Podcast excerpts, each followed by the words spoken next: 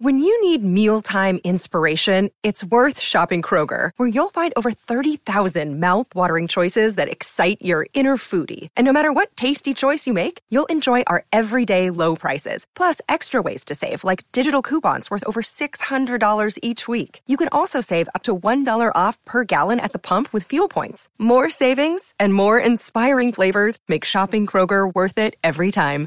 Kroger, fresh for everyone. Fuel restrictions apply. This is Pop Culture Confidential, and I'm Christina Yerling Biru.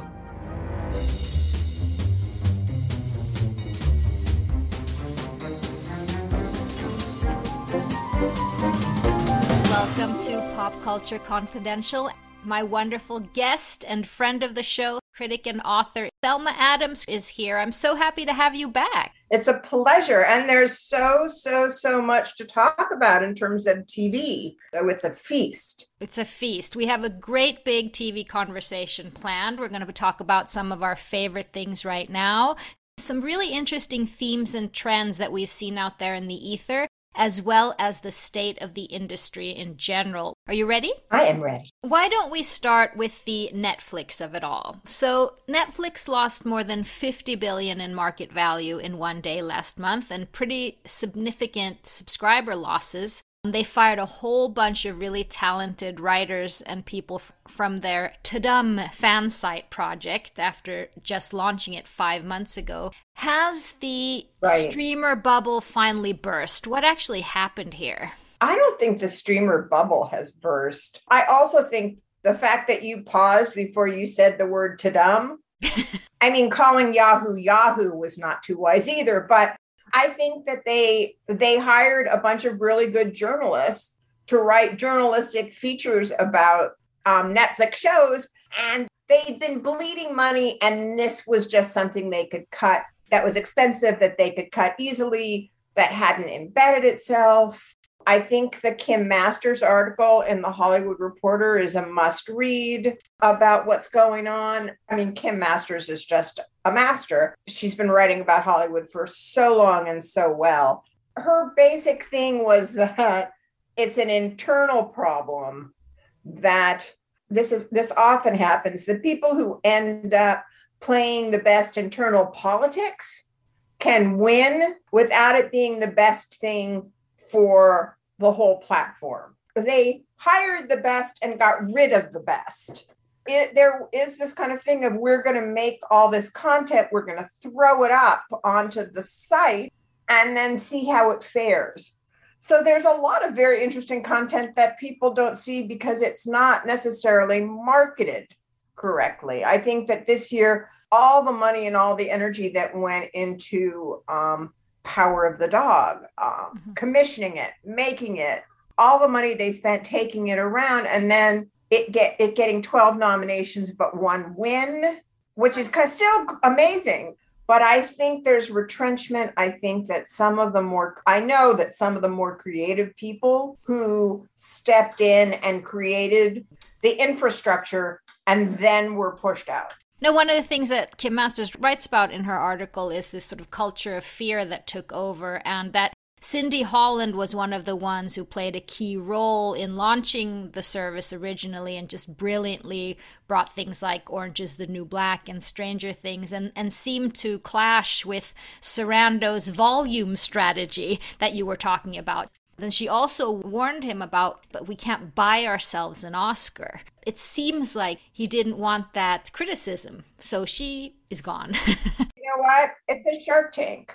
Yeah. These kind of places are a Shark Tank, and it lost a lot of value. And I would say, uh, when we talk about shows that we love, there are still Netflix shows that are fantastic. It's in no way the end of Netflix, but it is a big shift and and i think part of that is external and that now there are so many streamers that people are in a sense confused about how many they should have uh, that's what i'm hearing all the time I remember just last year, we would still talk about things together, like, say, a Mare of Easttown talked about like White Lotus. No one is watching the same thing at the same time right now.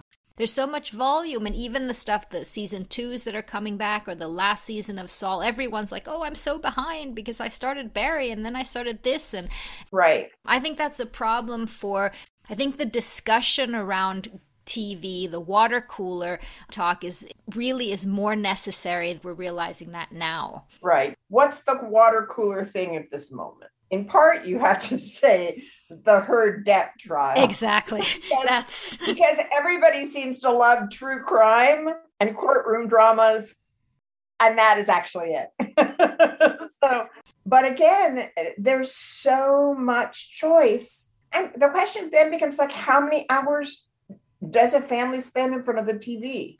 There's a recession, there's geopolitical tension, like markets like China are, are you know harder to access. We have post COVID and COVID. Things are rough. It's so weird that at the same time we're talking about that there's so much, and at the same time things are really difficult. So I'm wondering if we're going to see less. CNN Plus died less than a month. With top of the hour death. I mean, and I would say Paramount Plus which is another thing has i just watched the new star trek strange new worlds which is fantastic. And you can only see it at paramount plus. And there's a and they're doing picard. So all so paramount plus has a strategy in some sense. You take a gold plated brand like star trek and you take it boldly out into the future. War so that seems to be work. You have to have like Disney. Exactly. I was just thinking all the Marvel stuff and all the Disney stuff and all the Pixar stuff. You, if you have a family, you know that there's something for everyone. It's very clear what they have on their right platform. So nonetheless, it's just it's a feast. There's so much good stuff to watch, and I'm watching more TV now than I ever did. Well, let's move on to what we're watching We've been emailing a few things back and forth, and we have a few of the same ones. And I want to start with one that I'm also really enjoying, and that's Tokyo Vice. Tokyo Tell me about that. Okay, Tokyo Vice, I love. It's HBO Max. It the only problem with it is that only it drops like one a week on Thursdays, and I'm so spoiled that I'm used to just Tokyo Vice is from the man who created Miami Vice, Michael Mann, who also did a TV show called Crime Story that was a binge worthy show set in Chicago and Vegas with Dennis, the late Dennis Farina, that was like The Sopranos before The Sopranos, or like these kind of shows before we had them. And, and it's also available on Roku and a bunch of places. But Tokyo Story is great because it stars the amazing Ken Watanabe, a, a Japanese actor, uh, and he's opposite Ansel Elgort. from The Fault in Our Stars and West Side Story. And it is particularly the pilot, which was shot by Michael Mann, who remains one of, he's just such a great director. But the story is very complicated and interesting. It's, it's based on Jack Adelstein's nonfiction firsthand account of the Tokyo Metropolitan Police. He was hired the, as the first American crime reporter at Metsu Shimbun, I think it's called the, the newspaper. And it's, right. mm-hmm. I also thought it was just a great pilot. I know that there's some things with it. First of all, the Ansel Elgort of it all. Um, he has some allegations against him. He was not part of the West Side Story press tour, for example. And then also, I know that there's been some articles about the book itself and if Jake is sort of exaggerating some of the stories that he has right. in the Tokyo underworld. But even so, um, if I'm, I'm not looking at it with those eyes, I thought it was really exciting and interesting to be in both the journalism world and the police world. I think, you know, as someone who came through the New York Post and that newsroom, which was still kind of the Wild West. It, it hadn't moved uptown. It was still, you know, on South Street.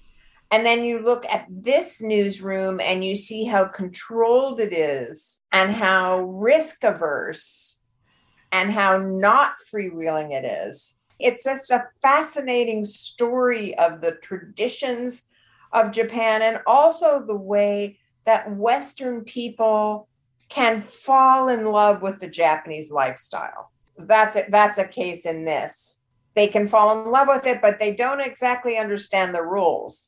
So there's a lot of breaching of rules, getting in trouble, those things with the lead. When he's pushing for a story, he's pushing in a way that is very un Japanese. The culture clashes are really interesting. And also, um, if you've seen Pachinko, if you've read the book, there's also his boss is Korean. So in a Japanese newsroom, she's female and Korean. So you see also her struggles to be heard, to write the stories she wants, and yet to show respect to her superiors. I think everywhere you, every direction you turn, it's interesting. I find Ansel Elgort, all of the past aside, I just don't. I, I just don't want to today. At first, I'm like, he's such a big giraffe and he's not entirely likable. And yet, that's what makes him a great character. He isn't the hero. He's a complicated character. He's a complicated character. But moving on to another nonfiction book. So this is one trend we've we've come to see. That is based on Baltimore Sun reporter Justin Fenton's book We Own This City, David Simon about the Baltimore streets again. The rise and fall of a department called Gun Trace Task Force, which I had not Excellent. heard. Good, good that you were able to say that. yeah, I've never heard about it. Because I wrote it like seven times, and every time I tried to write it, I was like, "What is it called? The gun." Reinaldo Marcus Green is the director, who we know from recently from King Richard. I think Jon Bernthal's first opening monologue is incredible, and I absolutely love Dagmara Dominczyk. She's in Succession and Lost Daughter, and she's married to I want to oh god Patrick. I know who you mean, the actor who does all the Conjuring movies, mm-hmm. among many other things. I'm sorry if I'm pronouncing her name wrong. So, why do you think people should be watching this? If we have The Wire and Baltimore and all this already in the back of our heads. The thing about we own this city is, and it's also George Pelecanos who has worked with Simon before, and he's really, you know, they're he's a kind of a noir mystery, hard boiled kind of guy. And so when you mention at the beginning, there's this five minute monologue that Jon Bernthal, who's the central character who is a dirty cop, he's complicated, but he is. He gives this five minute speech, which is kind of a brave thing just to throw down in a police basically procedural to do to stop and do five minutes and he sets everything out and yet you know he's lying. It's a it's a speech to new recruits and he's telling them how the police force works and that's not how he works. So that's reinaldo marcus green who is the director who directs all of them is really good in the eh, scenes of interaction between the various policemen, the Justice Department. What's really sad about it, what's really interesting and sad, is that you thought things were bad in The Wire, and yet here's something that takes place, give or take, is like 2017. 2017. Yeah. So it just shows what a wild west location the Baltimore police is. You know, one of the things that we see when you take something from a book or you take it from a podcast is like granular ways in which things unfold. So you have these scenes where the cops go in and they're doing raids and yes, they're getting guns and drugs off the streets, but they're grabbing the cash and stuffing it down their vests they know that they're doing something wrong, except that they also are like, well, why should the criminals have all this cash and we're working here under dangerous conditions? It's also the context of that there was an incident like a George Floyd incident that where the the Baltimore police arrested an innocent man who had a legal knife and they put him in the back of a police van and they in handcuffs and they didn't buckle him in so basically he sh- was shaken in the back of this van as they hit all those baltimore potholes and by the time this 25 year old man got to the police precinct he had extreme spinal in- injuries and ultimately died. So it's set in a Baltimore that where the police are not seen as safe, trustworthy, you know. So then, when the police are just trying to find, you know, a, a murderer, no one wants to talk to them. I highly recommend it. Um, Pachinko, Severance, and Station 11 were a few of my favorites. I've talked so much about those, so I'm just going to mention that they were and keep going with this theme because apparently there's an unceasing parade of TV dramas inspired by true stories and nonfiction books. I don't know if you're watching Under the Banner of Heaven. No, tell me about it. It's based also on a nonfiction book by Jon Krakauer. He investigated juxtapose two stories the origin and evolution of the Church of Jesus Christ of Latter day Saints and a modern day double murder committed in the name of, of God by a couple of Mormon brothers, the Lafferty brothers. So it's a true story. And Andrew Garfield plays a Mormon detective, and Daisy Edgar Jones stars in it as well. It's really interesting because it's by Dustin Lance Black, who wrote Milk. Oh, right. Yeah, and he grew up Mormon. And he won he won the Oscar award for Milk. Milk. Mm-hmm. Yes, exactly. Andrew Garfield is really, really good. His career is going to be incredible um, if he keeps choosing all these different projects that he's doing. I think the part in the series that's the history of the Mormon Church is is probably not as good as the murder story, and which is more of a I don't want to say too much. That's why I'm yeah, sort of yeah, struggling for words here. But but how Andrew Garfield, as the Mormon detective, is doubting his own faith while he has to look into these gruesome murders in his own community. I thought that the first couple episodes were really interesting. Hey friends, this is Jim Knight, former 21 year hard rock executive turned best selling author and top 10 keynote speaker. And I'm Brant Menswar, former frontman of Hollywood's most dangerous band turned top 10 motivational speaker and best selling author. We host the how to podcast Thoughts That Rock, where we talk to rock stars, athletes, CEOs, astronauts, and even next door neighbors who share their expertise and opinions. Together, we tackle the most interesting and challenging topics of today. Whether you want to learn how to become more confident, how to deal with anxiety at work, or how to write a hit song, or use Brazilian Jiu Jitsu in life, we've got hundreds of episodes to help amp up your life and move you forward. Subscribe to Thoughts That Rock wherever you listen to podcasts and check out evergreenpodcast.com for more information. Another true crime, Gaslit. Gaslit. Based on a podcast and also, in a way, true crime. I mean, political true crime. It's completely true crime. Yeah, I would say.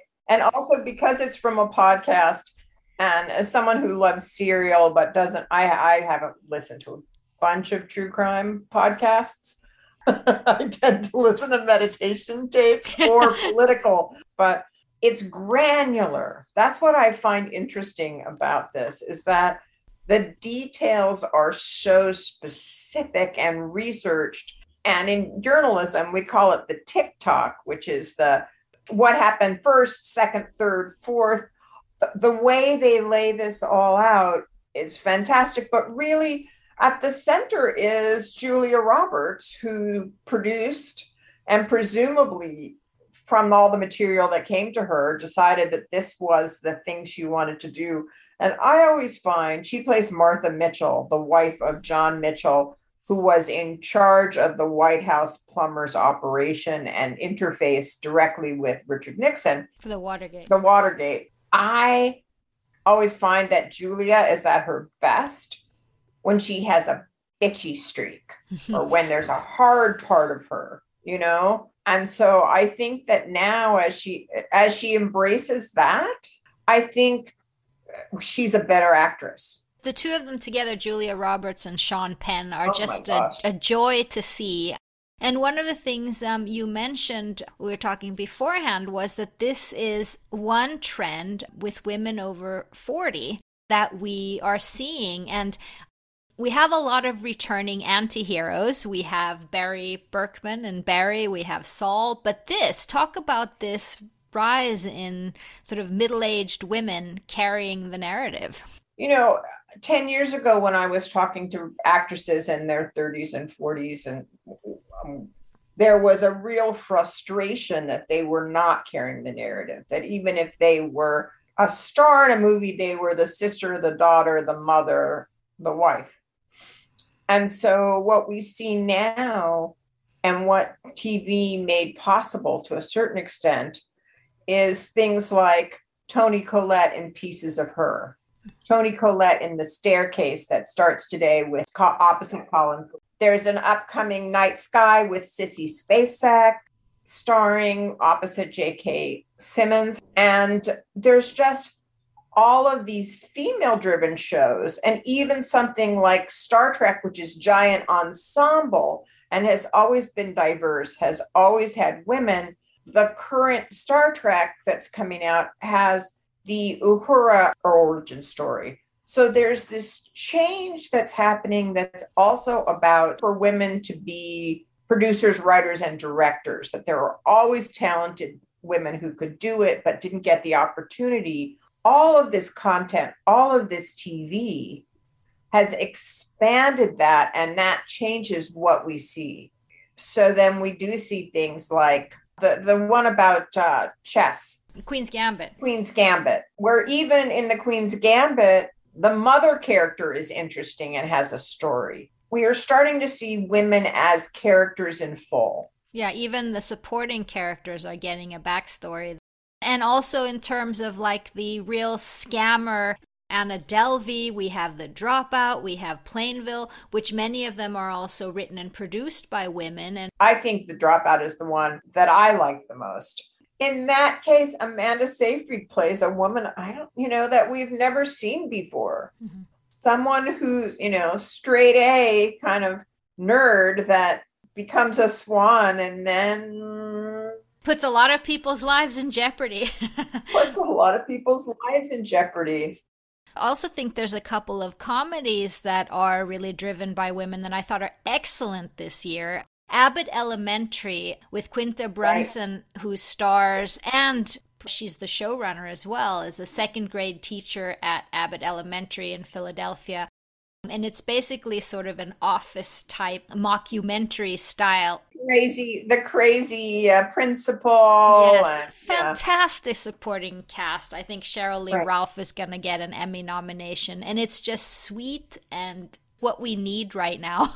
As well as a show called I Love That For You, which is Vanessa Bayer she lies about that her childhood cancer has come back so that she can get a job at this channel, which has been her dream. it's it's funny and there's some you know sharp humor, but most of all, it stars Molly Shannon, who to me is just a national treasure. I mean, she can just sit and look at a wall, and I think she's funny. I just want to get in here recommend her memoir, Hello Molly, is incredible if you want some reading. Ah. Starts off with a horrible childhood tragedy that sort of led her. That I rem- that I remember, but yeah. but she also but, is just she's good-hearted.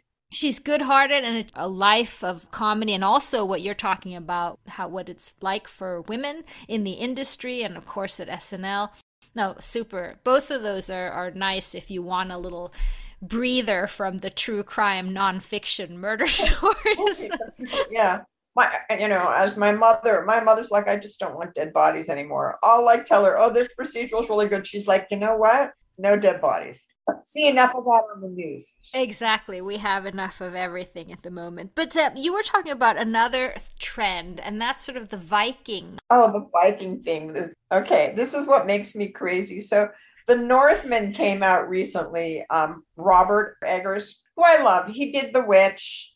Fantastic. Some people love The Lighthouse, some people don't, but at least he was doing going out on a limb. The Vikings, The Northman with Alexander Skarsgård.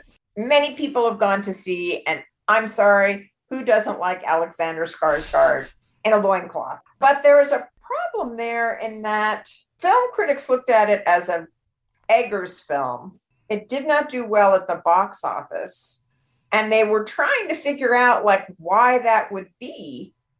And why that is is the the History Channel a number of years ago started a show, Viking, and there's also The Last King. Vikings, what his brother is actually in it, Gustaf Skarsgård. Yeah, he's great in, in this. But my, my point is that TV had for a long time there were no Vikings in stories in our in stories that that I had seen.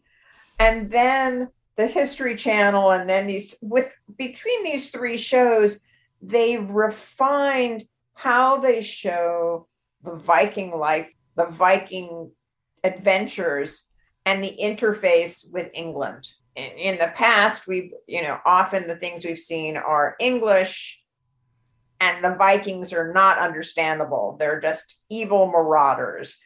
And these shows turned it around and slowly showed how the Vikings fought, how women were a part of that, what their spirituality, what they became incredibly detailed so that the most recent one, Vikings Valhalla, show with a showrunner is Jeb Stuart, who wrote The Fugitive. So someone who really knows how to tell a good story. You had all these kick-ass women in it, kick-ass men, and interesting characters. And you get a sense of the religion you get a sense of the clashes between Christianity and you could call it paganism. I don't and it's all very interesting. It all still has all the fights and the guys in loincloths and all of that stuff, but it's much more detailed and nuanced than this Hamlet in a box, which is the Northman. And I found that film critics weren't aware of all in general. TV was ahead of ahead of this. They weren't watching those shows and they had really charismatic actors but not famous actors at the mm-hmm. time and um, I, I just feel like there's a disconnect because in contrast the northman seems pretentious and it doesn't really add to what we've already learned except we do get to see alexander skarsgård do think i think my central point is not that i didn't enjoy the northman but there was in criticizing it there was a lack of awareness that this was already happening on TV and was done, I think, better. Well, I wanted to end up here and talk about a few disappointments this oh. spring. Do you have one? Anyone you want to start off with? You know, I watched Anatomy of a Scandal, which I really loved, but I started to watch scan the other, a very British scandal with Claire Foy and Paul Bettany, the Duke and Duchess of Argyll. Famous scandal I love Claire Foy. After a point, it was so dark. They were so awful. Yeah, they were so awful. I was like, you know what? That's the thing. There's a lot of good stuff to watch, and I don't see any need to watch. Right. I have one of those that's unfair, that's Winning Time, the Adam oh, McKay. Winning Time, which I've watched a chunk of. Tell me. I saw the first one, so it's a bit unfair to say. I, I just couldn't get past the Adam McKay of it all. I think I've just seen him do those moves again and again, you know, with the fast editing and the texts coming over the screen and people talking into the camera. And I just good or bad, I just felt like, yeah, yeah, I know what this is going to be. And I know it's gotten a lot of criticism from several of the players who feel they haven't been portrayed in the right way. One that I that I was so waiting for. This was the offer about the making of Francis Ford Coppola's Godfather that was a disappointment. Yeah. Alan Sepinwall in, in Rolling Stone said it was a parody of prestige TV and just a low point in television but it's a, such a missed opportunity because they've just sort of bounced from cliche to cliche so like using little references and quotes from the godfather and and cliches and way too much exposition in the beginning in a way that you don't really get to know the intrigue between the characters um, right. that was unfortunate because i really i was really looking forward to that because that's sort of my genre the for the Lakers series, I've watched part of it. I haven't mm-hmm. watched mm-hmm. it all. I've watched, and I like John C. Reilly. Yes, but it goes really skanky really fast. so the thing is, I mean, this brings us back. It's that there's so much to watch that you really got to you have to make choices And you have And to I grab that viewer. You know, if you're not into Adam McKay at the moment, which I wasn't after that, his latest movie, what's it called? The climate change. That was Oscar. Yeah, I think people are sick of him, McKay. He's not saying enough with all the pieces that he has in place, all the all the stars he has access to. He's kind of beating the same drum. Yeah, it's like he's all style and no substance at the moment. He produces my all time favorite series in succession, so it's not that I don't. yeah. When he started doing these type of movies, um, I thought they were really interesting, Big Short and things like that. But then it's like that's all he does. Extreme amount of irony and satire, and a lot of just sort of style things sort of vomited at the screen. Yeah. You know, it's it's interesting. I think because we talk about how much there is to see, but then there's also this big archive. So if you like um, We Own This City and you haven't seen The Wire, you're not leaving the house for a month, you know, because that's so good. Or the, again, it's like saying, okay, well, I really like Michael Mann. I really like Tokyo Vice. Go back and see Crime Story, which is available, but also go and see, watch Miami Vice. Mhm. Or on MHZ, we have a great show called Amsterdam Vice. I basically will watch anything that's All like vices. Beirut Vice. I would watch. it would be top of my list. So, Thelma, what are you looking forward to, if anything? What am I looking forward to in terms of what I'm going to see next? I'm looking forward to seeing the Sissy Spacek, J.K. Simmons. Um, Night Sky is the one that I'm, and I'm singing the praises of the newest Star Trek Strange New Days. My review came out in the wrap, and I have been married for 35 years to answer the question like, are you Star Trek or Star Wars? I have mm-hmm. been married to a Star Trek junkie addict. So in the past 35 years, I have watched all the Star Treks from the beginning. You know, together we watched them all. So he uh, he sat next to me as I reviewed it, and he was like, "Oh, that's from the original pilot. Oh, she's related to Khan of Wrath of Khan." I love was- it. It's so romantic. I kind of realized that, yeah, you know, after 35, we're still watching the same stuff, although I don't like opera, and he would really like it if I sat and watched the whole ring cycle with him. And I well, now don't- that you've helped him, now that he's helped you with your review, I think you should give him an opera. okay, uh, you know what? I'll tell him that, and he will say, yes, she is right. Quid pro quo. Thelma, thank you so much. My pleasure, Christina. Hello, and welcome to Guilty Greenie. I feel like we should start off this show by saying it's nearly impossible to be 100% sustainable given the current world we live in. How do you eat an elephant? One bite at a time. Not a great analogy for a vegetarian, but you know. We're talking about sustainability, maybe not the best analogy. Don't eat the elephant is the first rule of the guilty green. There's your first challenge of the week avoid elephants. What they used to call frugal is now considered sustainable. That's such an aha moment. Frugal to sustainable.